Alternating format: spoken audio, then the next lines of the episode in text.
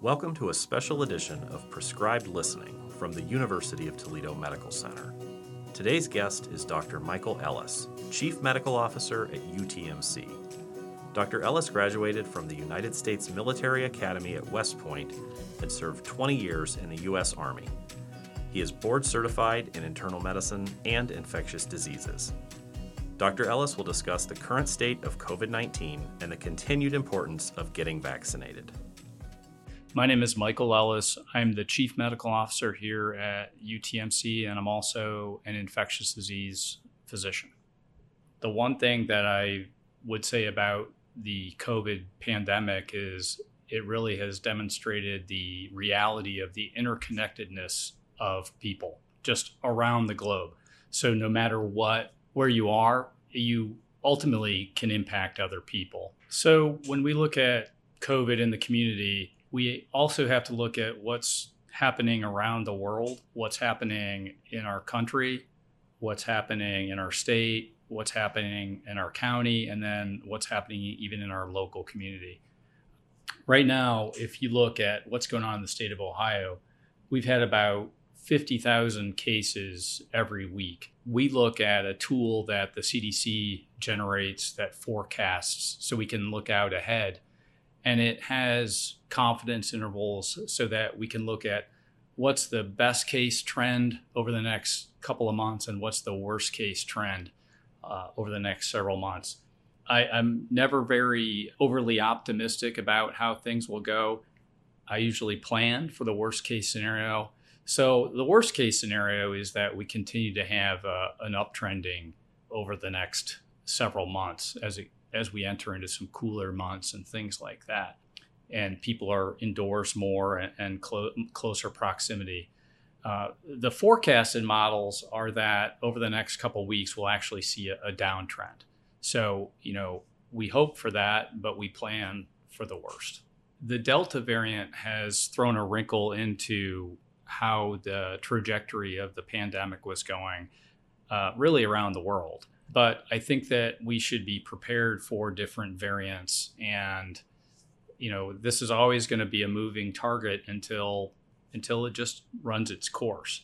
And we just need to focus on the things that we can control, namely vaccinations, preventive measures, uh, developing therapeutics. The, the thing about the Delta variant is, and, and the dust hasn't settled on all the nuances of the de- Delta variant it seems to be more transmissible.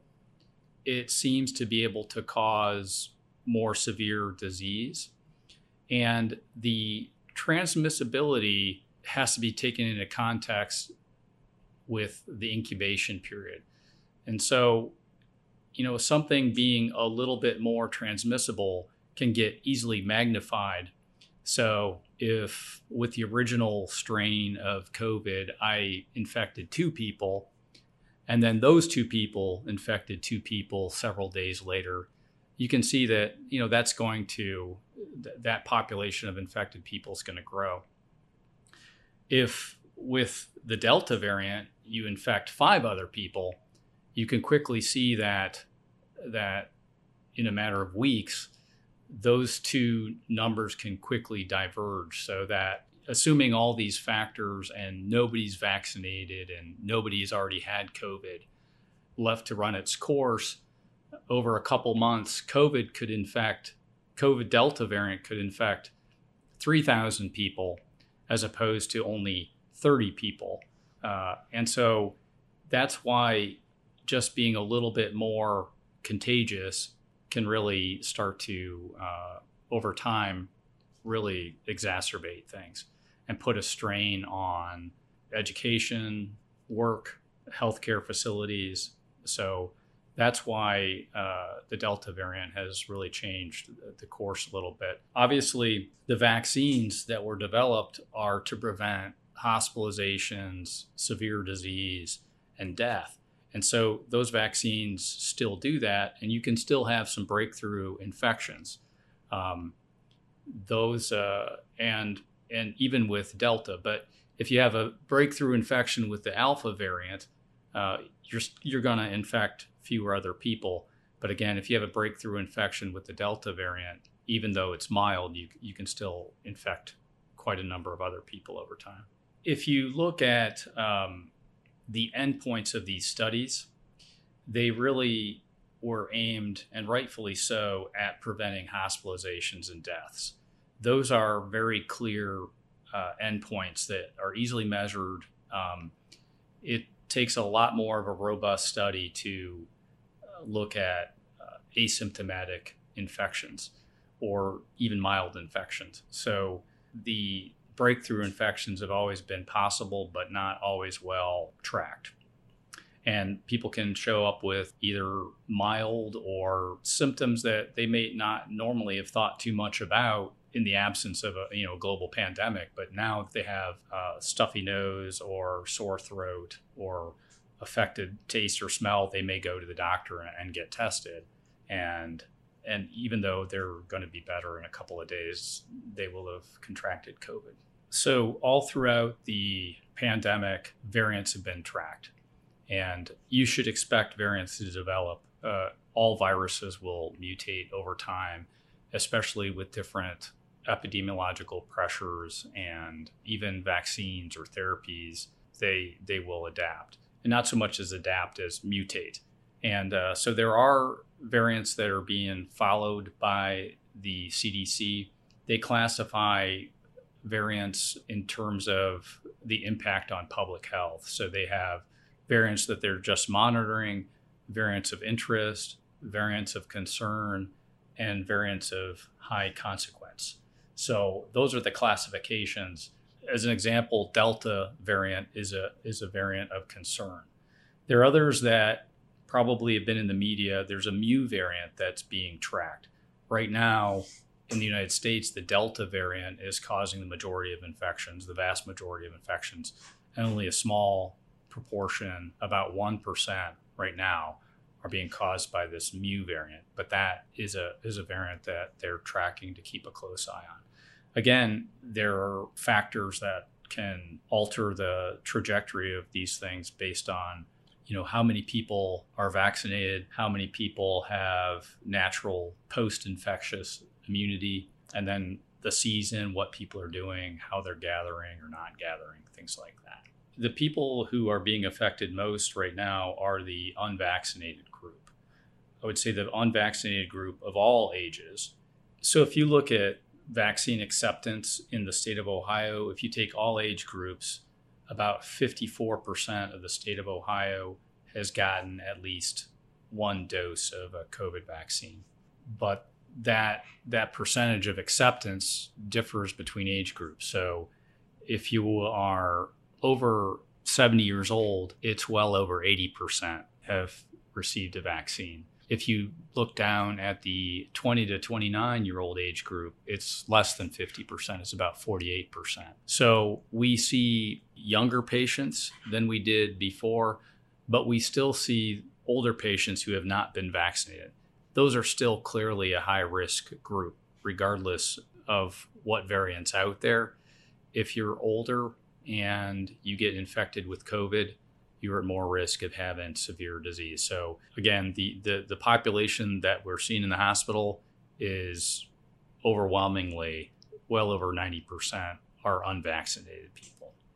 So wearing masks can be really discouraging for people. Um, especially if they've been vaccinated, you know, the question they have is, hey, I got the vaccine. Why should I have to wear a mask? Well, there's two reasons for that. Number one, you can still get the Delta variant and, and get COVID. Granted, it should be mild. But the thing that's beyond the individual is that if you do get infected, you're able then to transmit this. And so, with a virus that's more transmissible, it's prudent to prevent all illness that you can. So that minimizes the number of people who are ultimately going to get infected.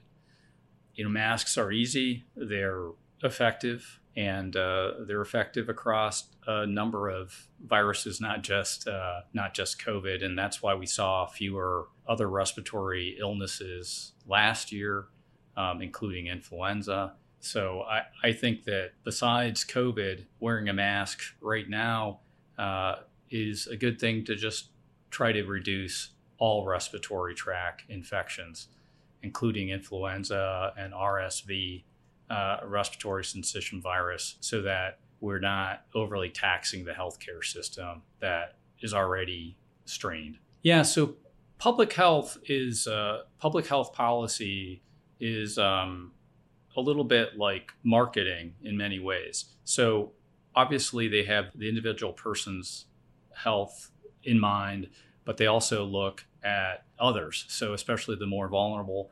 I think a lot of ways the the uh, removal of the mask mandates that were in place uh, up until the spring, the late spring, were uh, you know removing those was a way to say, hey, look, if you get a vaccine, you can take off your mask. I think what happened was that message that message was received so that people who had not been vaccinated stopped wearing a mask as well. So you had a, a combination of you know a more transmissible virus with coinciding with people taking off their masks. So I don't think it was necessarily a bad idea to to remove those mask mandates. Again, I think with a global pandemic, you have to be flexible, and people should not be surprised that messages have to change and we have to adapt. And I know it's uh, I know it can be a strain on people emotionally, uh, but uh, we just have to be as flexible and as resilient as we can. So, the best way to protect an individual and his or her loved ones is to get a vaccine uh, and wear a mask as recommended, especially in uh, close spaces around people that you don't know their vaccine status. So for children, I would uh, I would follow their whatever their school district and their school is recommending. That doesn't prevent anybody from also asking their children to wear a mask, um, especially in public places. So that's uh, again a, a very low tech, highly effective way to prevent their kids from getting uh, COVID. So, right now, the Pfizer vaccine is approved for children 12 and older. Just this last week, they completed and published some results that they'll take to the FDA for children age 5 to 11. So, I think there's going to be more to follow over the next few weeks about the vaccine status for uh, children under the age of 12. So, booster shots have been a moving target, and a lot of uh, discussion has been uh, focused on booster shots. Right now, the clear recommendation is for immune suppressed people, especially those who are transplant recipients, to receive a booster. Just yesterday, the CDC recommended that vaccines with the Pfizer vaccine be given for people over the age of 65 and then also healthcare workers who are at high risk for contracting COVID. I think that over the coming days, we'll have a clearer idea about how that will finally look and how that will be rolled out and implemented.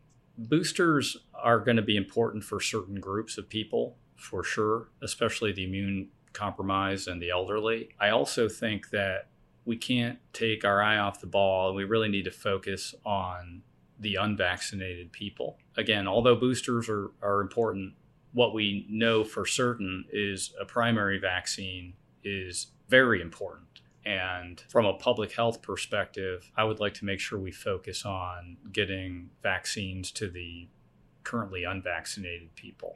So, the most important things I think people should know about COVID are that they should protect themselves and by doing that, protect everybody else. So, recognizing, as we talked about at the beginning, that we're all interconnected, uh, no person is an island. So, choosing to get a vaccine protects yourself, but it also protects other people and it helps to bring stability to the healthcare system and then really it allows people to get on with their lives so that kids can go back to school so kids people can work uh, those those things have to continue and that's why it's important for individuals to protect themselves with a vaccine to wear the masks when they're asked to and uh, choose a kind of a more selfless, duty-minded approach to the to the pandemic. You know, these vaccines have been demonstrated to be safe. I think that uh, the best people can do is to protect themselves with a vaccine, and then at the same time protect others uh, by doing that. So if they're on the fence about whether they would like a vaccine, I would opt for more the altruistic side and, and go ahead and get a vaccine. Thank you for listening to Prescribed Listening from the University of Toledo Medical Center. To learn more about the provider you heard on today's show, visit utmc.utoledo.edu. Prescribed Listening will be back next week. Subscribe on Apple Podcasts, Spotify, or wherever you enjoy listening.